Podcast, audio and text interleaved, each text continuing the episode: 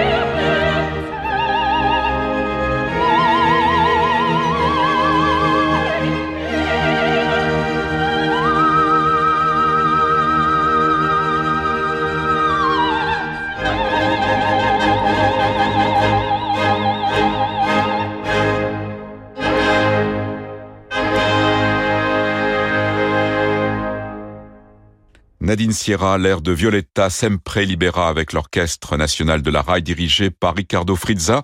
Nadine Sierra qui sera donc à la salle Gaveau demain soir à 20h30. Et puis par ailleurs, cet air est extrait du nouveau disque de Nadine Sierra qui sortira le 4 mars prochain. Le journal du classique avec Jean-Michel Duez. Invité du journal du classique, Patrick Barbier, bonsoir. Bonsoir. Alors vous êtes l'auteur d'une nouvelle biographie, alors même si le terme biographie n'est pas forcément le plus approprié, mais on va en parler. Un livre sur Marie-Antoinette intitulé Marie-Antoinette et la musique qui est paru chez Grasset. Et vous décrivez justement, vous racontez Marie-Antoinette comme reine et vous expliquez qu'elle est une reine mécène, la plus mélomane et la plus musicienne de l'histoire de France. Votre récit euh, commence le 2 novembre 1755 à Vienne, c'est la date de naissance de Marie-Antoinette et vous expliquez qu'elle naît dans un contexte familial très porté vers l'art musical. Oui, c'est exact. C'est la cour d'Autriche, c'est une cour vraiment très très musicienne, musicienne et mélomane. Hein. Elle avait un, grand-père qui dirigeait l'orchestre, qui pouvait accompagner à vue n'importe quel opéra, une mère qui avait joué du clavecin assez assez brillamment et qui chantait aussi avec une belle voix de contralto, nous dit-on. Et puis voilà, tous les frères et sœurs de Marie-Antoinette, ils sont 16, hein, en tout, euh, tous font de la musique ou du théâtre. Donc on est dans un dans un contexte où ce que j'appellerais les arts du spectacle, c'est plutôt ça. Hein. On aime se produire sur une scène, danser, chanter, euh, jouer, et, et finalement c'est ce qu'on va retrouver tout au long de sa vie. Alors pourquoi vous n'aimez pas le terme biographie à propos de, de, de, ce livre? Non, parce que moi je suis historien de la musique, pas un historien euh, pur jus, pur sucre, et des biographies justement il y en a énormément de la reine. Donc moi c'était pas du tout mon propos. Je ne veux pas faire une biographie de plus, et je n'en aurais d'ailleurs pas les, les, sans doute les, les compétences. En revanche, j'ai pensé que attaquer par le biais de la musique, c'était un moyen de voir la reine différemment, parce que c'est une étude qui n'a jamais été faite de façon euh, si complète, je crois pouvoir le dire. Hein. C'est-à-dire essayer de montrer tout ce qu'elle a pu apporter, tout ce qu'elle a pratiqué elle-même. Et, et, j'ai voulu faire ça parce que justement, les fameuses biographies, il y en a beaucoup. Et à chaque fois, il n'y a que quelques lignes sur la musique à droite à gauche. Donc il y avait besoin de reprendre toutes les sources pour essayer de montrer un nouveau visage de la reine. Alors vous dites montrer ce qu'elle a apporté, et effectivement, elle a apporté beaucoup à la vie musicale euh, française. Ah, beaucoup, je pense, parce que d'une part, c'est vrai que elle résonne en fonction de ses plaisirs, de son instinct. ce n'est pas quelqu'un qui a une sorte de politique culturelle pour l'avenir, mais c'est quelqu'un, en revanche, qui, pour justement répondre à son plaisir, va considérablement d'abord ouvrir le répertoire, internationaliser le répertoire, ce qui n'était pas du tout le cas avant, hein, surtout à l'opéra, qui restait très franco-français. Et puis surtout le fait qu'elle pratique la harpe, qu'elle joue du piano forte, qu'elle chante, fait que il va y avoir une espèce de boulimie de, de création d'instruments nouveaux. On va perfectionner la facture des instruments considérablement à son époque. On va aussi avoir une masse de publications pour le piano et la harpe qui font que, euh, je dirais que presque sans intention, eh bien dans son sillage, euh, la, la, la, musique en France prend un virage euh, vraiment très très étonnant. Oui, c'est ce que vous expliquez. En fait, hein, vous utilisez le terme de violon dingue. Alors vous dites qu'elle en a trois euh, la harpe, vous venez de l'évoquer, le piano forte et le chant. Elle a pris des, des, des cours de chant. Elle va même chanter elle-même dans des, opéras comiques, par exemple. Et elle va jouer des, elle va donner des concerts en, petit comité. Et c'est ce que vous dites. Sa, sa, passion pour la harpe et son jeu va développer une sorte de harpomania. Oui, bah c'est vrai. Alors la harpe n'est pas nouvelle. Attention. Hein, bien sûr que la harpe, ça fait déjà plusieurs décennies qu'on la pratique au XVIIIe siècle. Les tantes de la reine, c'est-à-dire les filles de Louis XV, euh, avaient pris des cours justement avec Beaumarchais. Et, et, bien sûr, on trouve des harpistes avant elle, et notamment la fameuse Madame de Genlis. Mais ce qui est sûr, c'est que elle s'adonne à cet instrument avec, je crois, énormément mm. d'intérêt et de passion. Et je crois qu'elle en fait pratiquement tous les jours. Et je corrige peut-être dans ce livre une vision qu'on peut avoir ou qu'on a eue d'une d'une reine euh, légère frivole, inconstante, euh, qui ne qui serait que dans le papillonnage. Et moi, je pense que cette pratique de la musique est quasiment quotidienne, soit parce qu'elle joue ou chante elle-même, soit parce qu'elle organise des petits concerts privés, en faisant connaître tout ce que l'on peut faire connaître euh, comme compositeur, comme euh, poète, et puis bien sûr comme jeune jeune débutant de la musique en son temps. Donc, elle elle contribue à, à cela et en même temps, elle essaye de de, de, de promouvoir les théâtres parisiens euh, en s'y rendant euh, plus qu'aucune reine ne s'y est rendue. Alors Patrick Barbier, vous racontez son arrivée à Versailles en 1770, au, mois de mai, son, son mariage, et le lendemain de la cérémonie, on donne Percé de Lully, qui avait été quand même créé pratiquement un siècle auparavant. Alors c'est une version remaniée, on va en écouter euh, l'ouverture et vous nous raconterez après le choix de cette Percé de Lully, donc au lendemain du mariage de Marie-Antoinette et de celui qui sera le futur Louis XVI.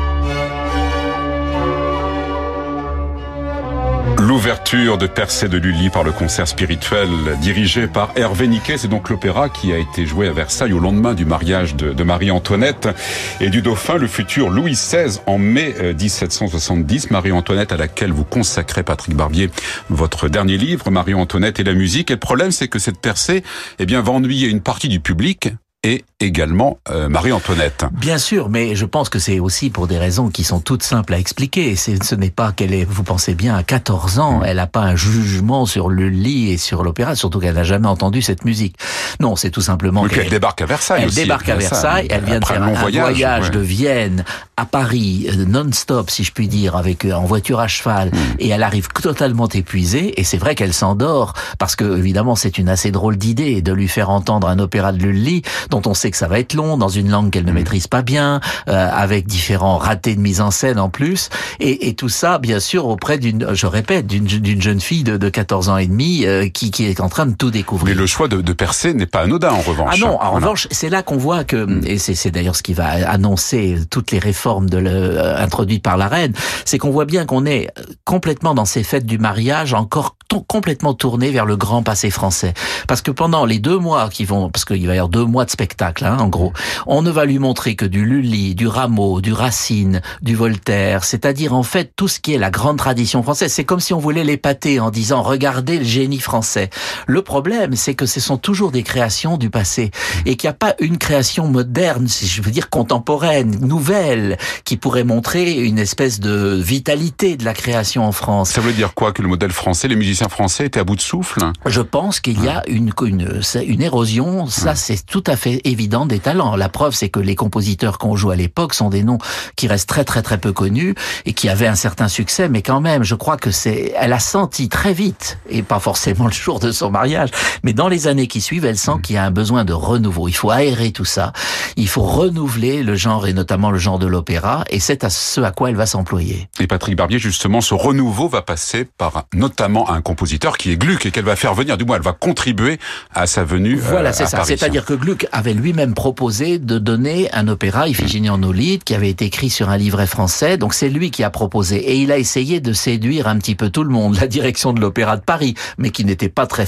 très emballé parce que c'était l'arrivée d'un étranger qui allait un petit peu manger le pain des Français. Donc c'était assez mal vu.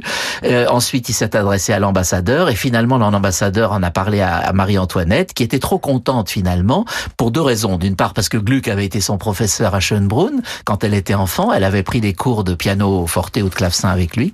Et d'autre part parce que je crois que très rapidement elle comprend que on a besoin de de de faire un pas de côté, d'ouvrir d'ouvrir un petit peu le répertoire français et de ne pas le laisser euh, tourner entièrement sur lui-même, mais de l'ouvrir aux étrangers. Et, ce en quoi elle a bien fait puisque les années Gluck sont des années absolument fabuleuses. Oui, c'est ce que vous dites, ça correspond aux années heureuses finalement de, oui, oui, parce que ce sont toutes les années 70, puisque c'est 74 à 79. Toutes ces années 1770 sont les années où euh, elle est encore extrêmement populaire partout, et Gluck va savoir très très bien distiller dans ses opéras des scènes qui mettent en valeur, on va dire, la reine indirectement, bien entendu.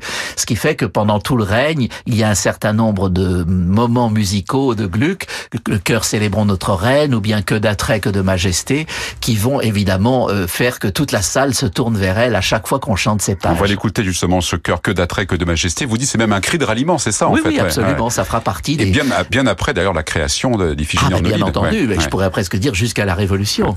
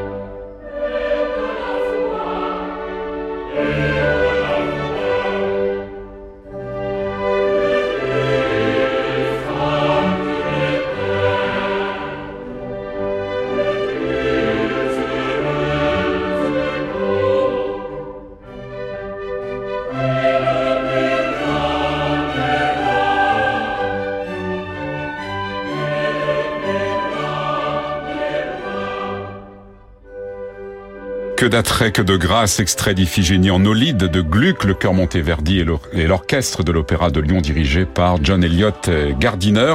Gluck qui est venu à Paris grâce au soutien, à l'appui de Marie-Antoinette à laquelle vous consacrez votre dernier livre, Patrick Barbier, Marie-Antoinette et la musique. Donc ça, c'est le premier opéra de Gluck donné à Paris en avril 1774 et grâce à Marie-Antoinette, même si elle le fait pas volontairement, Gluck en tout cas va pouvoir mettre en place sa fameuse réforme. Voilà, cette réforme qui est très importante parce qu'on n'a pas le temps de la développer, mais l'idée d'attacher l'ouverture au premier acte, de faire de la musique absolument en continu, sans laisser place aux applaudissements, qui sont des idées que reprendront évidemment des gens comme Wagner par la suite. Euh, mais ce que je voulais dire, c'est que surtout euh, ces premières, la première d'Iphigénie, la première d'Armide, étaient des, des, étaient des premières qui, qui pouvaient tourner au fiasco sans les applaudissements de la reine. Parce qu'il y a une tradition à l'époque qui veut qu'on applaudit jamais si la reine n'a pas applaudi. Ce qui fait que par le passé, on n'applaudissait pas. On était en silence. Mais la reine, elle soutient l'opéra. Elle sent, parce qu'elle a beaucoup d'instinct, hein, et elle sent que ce sont des œuvres qui vont régénérer, en quelque sorte, l'histoire de la musique en France. Et donc, elle applaudit. Évidemment, tout le monde applaudit. Et donc, ces premières, la première et la deuxième, qui s'annonçaient très difficiles parce qu'il y avait beaucoup d'opposants, eh bien, elle les fait passer grâce à ces applaudissements. À la troisième, c'est un succès. À la quatrième, c'est un triomphe. On jouera un nombre considérable de fois ces opéras. Et, et, il se passe la même chose pour Armide. Donc, je, et pour Alceste aussi, qui est une reprise. Donc, euh, elle, elle est une instigatrice en quelque sorte. Quelqu'un qui, en sentant les choses et en répondant à son plaisir personnel, eh bien, finalement, euh, réussit à imposer un répertoire. Elle se veut un peu un nouvel arbitre du goût musical. Hein, et ça, c'est une chose à mettre à son crédit. Mais ça, toujours à l'instinct, en fait. C'est ça qui est, oui, oui, qui est parce intéressant. Que, parce que ce n'est pas une intellectuelle, ouais. si vous voulez, au sens d'une personne. C'est une, c'est une femme intelligente. Ça, c'est pas, c'est pas ça que je veux dire. C'est une intelligente, mais c'est pas une femme d'une culture extraordinaire. C'est pas à elle que vous ferez, vous la ferez pas débattre sur la réforme de Gluck ou sur mmh. euh, que les, les, les, les, les spécificités d'un opéra. En revanche, elle sent, elle sent que c'est un ouvrage nouveau, moderne, qui apporte énormément sur le plan de l'émotion. Mmh. On est dans une période où l'émotion compte beaucoup. Vous savez, on nous raconte que pour certains opéras de Gluck, Orphée mais d'autres, les, les, dans la salle, les gens pleuraient d'un bout à l'autre. Hein, Aujourd'hui, on ne pleure plus vraiment en écoutant, mais les gens pleuraient. Ça veut dire qu'on est dans une émotion un peu nouvelle, un peu à fleur de peau. Et la reine a très très bien compris euh, que en imposant ce répertoire, eh bien, on, on, on, faisait bouger les lignes. Et vous expliquez que le dauphin puis Louis XVI vont euh, va plutôt du moins l'encourager, de la laisser faire en tout cas. En tout cas, la laisser faire voilà. parce que Louis XVI ouais. a vraiment pas de passion pour, pour l'opéra. En général, il part toujours ouais. à la fin du premier acte parce qu'il en a plus cassé. Donc c'est pas et c'est rarissime. Une fois, il reste jusqu'au bout et tout, tous les observateurs disent c'est fou, le roi est resté jusqu'à la fin. Donc c'est vrai que c'était c'était pas c'était pas non. Cela dit, Louis XVI, il a d'autres talents ailleurs. Hein. C'est un grand géographe. Il est passionné de théâtre parlé, de tragédie. Mais elle a les mains libres, la Mais elle a les mains libres, c'est-à-dire qu'il lui confie un petit peu, il dit, euh, euh, la, le roi s'en est remis à la reine pour tout ce qui touche à euh, la vie musicale et théâtrale à la cour. Ce qui veut dire qu'elle est un peu comme le ministre de la culture de la cour, et pour ça, il la laisse faire. Et, et c'est, je crois, pour ça aussi qu'elle a un rôle vraiment très important euh, dans son époque. Alors, dans votre livre, on croise également Piccini, Sacchini, Gretry, et en revanche, on ne croise pas Mozart. Enfin, en tout cas, la fameuse rencontre qui aurait pu se faire lorsque Mozart vient pour la troisième fois à Paris, en 1778. Vous expliquez qu'il ne fait rien, finalement, pour rencontrer la reine. Non. Et moi, je ne mets pas ça euh, au tort de la reine. Je mets ça au tort de Mozart. Parce que Mozart, c'est quelqu'un qui est arrivé un petit peu en bombant le torse, qui pensait qu'on allait lui dérouler le tapis rouge, que les commandes allaient venir tout naturellement. Et ça n'est pas ce qui se passe, parce que finalement, on ne l'attend pas. Euh, à la fin du compte, Mozart s'y est très mal pris en termes de recommandations. Vous savez bien, pour approcher la reine, il faut des recommandations, ouais. des grands aristocrates, faut se mettre un peu à leur service. Enfin, il y a, y a des codes. Mais Mozart ne veut pas respecter, je crois que c'est délibéré, il ne veut pas respecter ces codes. Vous avez vu, il dit sur les Français des méchancetés, mais alors sans, sans fin. Hein. Ces, ces nigauds de Français, ces idiots de Français, on en prend plein. et, et, du coup, euh, euh, voilà. Donc, comme il ne s'y prend pas bien, il n'approchera jamais la reine. On aurait tellement aimé cette rencontre. Mmh. Eux qui s'étaient rencontrés quand ils avaient six ans à Schönbrunn, l'un et l'autre, ils ont trois mois de différence. Hein. Eh bien, cette fameuse grande rencontre à Paris, euh, on pleurera toujours, mais elle n'a pas eu lieu. Et puis il y a peut-être aussi une autre explication, parce qu'on lui propose, et vous le rappelez quand même, un poste d'organiste à la Chapelle Royale. Il refuse, et là vous dites que ben, Versailles, à l'époque, ne représente pas grand-chose sur le plan, ou du moins plus grand-chose sur le plan musical. Il y a ça aussi. Oui, derrière. alors ça, ouais. c'est important de le signaler. Ouais. C'est-à-dire qu'il y a eu beaucoup de créations à la cour, et Marie-Antoinette a fait énormément pour le théâtre de la Mhm. Cour. Quand je dis la Cour, c'est-à-dire aussi bien Versailles que Fontainebleau. Hein. Mais c'est vrai qu'elle a tellement encouragé les théâtres parisiens, elle s'est tellement montrée à Paris. La reine Marie Lixinska, on l'a vue une fois à l'Opéra de Paris. Marie-Antoinette, on est sur 120, 130, peut-être 140 apparitions dans des théâtres parisiens. Donc forcément, elle a donné à Paris une place de premier ordre en termes de création musicale qui ne va plus cesser par la suite à la grande époque romantique. On sait bien que, en somme, Paris devient un aimant pour les compositeurs de toute l'Europe et je crois qu'elle y est pour beaucoup. Oui, vous expliquez aussi qu'elle a présidé 26 créations à Versailles et à Fontainebleau et un tiers, eh bien, sont des, des ouvrages de compositeurs étrangers. Étrangers, Elle voilà. renouvelle le répertoire. Elle renouvelle sorte. complètement le Ouais. répertoire, même si bien sûr on reste en langue française, parce que ça c'est la règle, mais il n'empêche que ça permet des mélanges très intéressants entre style allemand, italien et français, et ça c'est quelque chose qui est à mettre à son crédit, c'est sûr. Et un point intéressant aussi, Patrick Barbier, c'est que vous montrez que Marie-Antoinette a été compositrice. Oui, Eh oui. alors... Alors, oui, on Ça, avait c'est- oublié ça. Ça, c'est évidemment quand même extrêmement mineur, hein, quand Mais même, quand parce même. que le catalogue est vite fait. Hein, C'est-à-dire qu'on lui prête en effet deux romances et le texte d'une troisième euh, qui est mm, mis en musique par la marquise de Travanet. Mais c'est vrai que pour le reste, il y a une, une jolie romance qui s'appelle C'est mon ami, dont on dit en effet qu'elle est de Marie-Antoinette, ce qui est tout à fait certain, Mm. mais probablement aidé par son maître de Chardin, qui était son maître de musique de l'époque. En tout cas, euh, c'est très caractéristique de l'art de la romance, hein, qui est très à la mode à l'époque, donc des chansons un peu larmoyantes et langoureuses euh, sur les amours perdus, etc. Et puis en même temps, quand c'est chanté avec beaucoup de chic, eh bien, on se rend compte que ça passe très bien aujourd'hui. Alors on va se quitter justement en écoutant cette, euh, cette romance, donc musique de Marie-Antoinette sur un poème de Florian.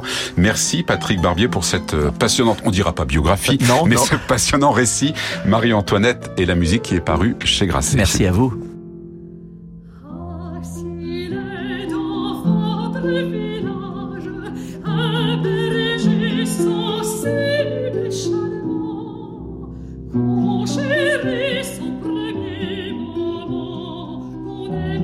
Ensuite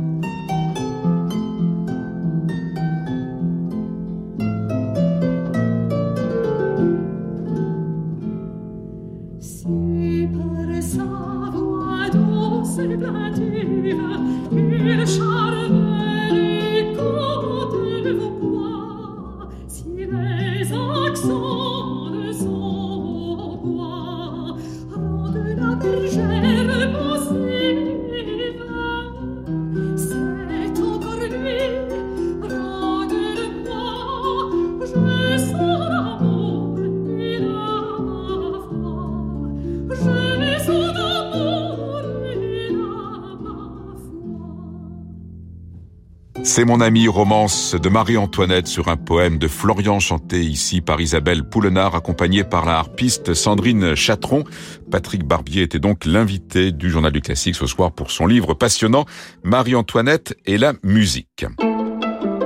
Le coup de cœur de la Croix avec Emmanuel Giuliani.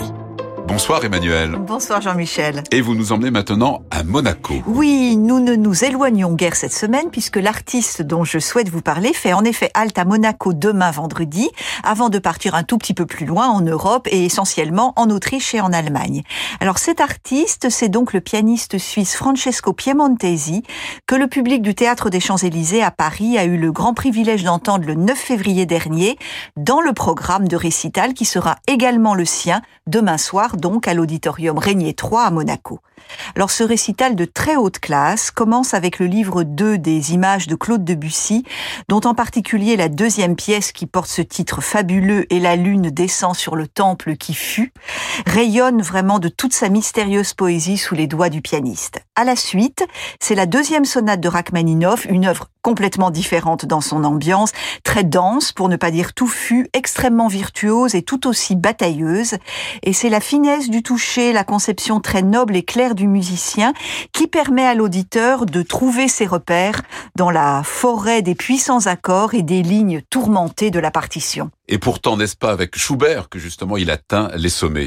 Oui, oui, oui, tout à fait. Il faut l'avouer, c'est dans la 20e sonate de Schubert, c'est donc son avant-dernière, que le miracle se produit, tant les affinités électives entre l'interprète et le compositeur semblent alors évidentes et profondément émouvantes. Francesco Piemontesi est un fin connaisseur de Mozart et il sait donc comment on fait chanter et respirer un instrument, comment les paysages sonores et psychologiques peuvent changer du tout au tout en l'espace d'une double croche ou d'un soupir. Et l'art de ce pianiste n'est pas de ceux qui fanfaronnent, mais au contraire de ceux qui vont fermement, humblement, mais fermement au cœur de la musique. Et c'est ainsi que le basculement très soudain entre la pureté de la mélodie et les angoisses harmoniques saisissantes propres à Schubert nous touche infiniment.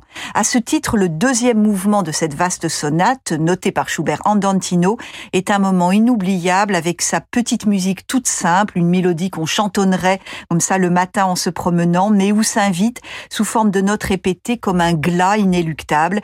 Et quand on sait que Schubert allait mourir très vite après la composition de cette œuvre, on se dit que ce glas, c'est le glas de ses illusions et des tendresses de ce génie qui se savait condamné à ce moment-là. Mais on va pas se quitter aussi tristement. On va retourner à Claude Debussy, non pas aux images, mais au prélude, avec la merveilleuse fille aux cheveux de lin. Merci Emmanuel.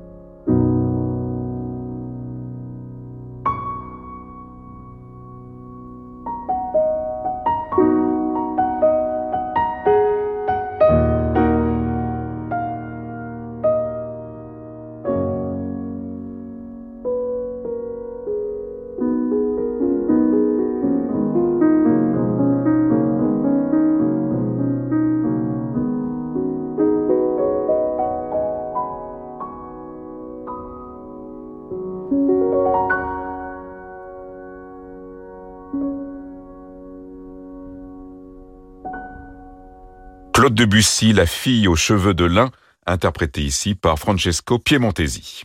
C'est la fin de ce journal du classique. Merci de votre fidélité. Merci à Marie-Ange Carré et à Bertrand Dorigny pour la réalisation. Dans un instant, vous avez rendez-vous avec Francis Drezel et ses variations. Quant à moi, je vous retrouve demain à 20h. L'invité du journal du classique sera Ambroisine Bray pour son premier disque, un récital bâti autour du mythe de Psyché. À demain. Bonne soirée avec Radio Classique.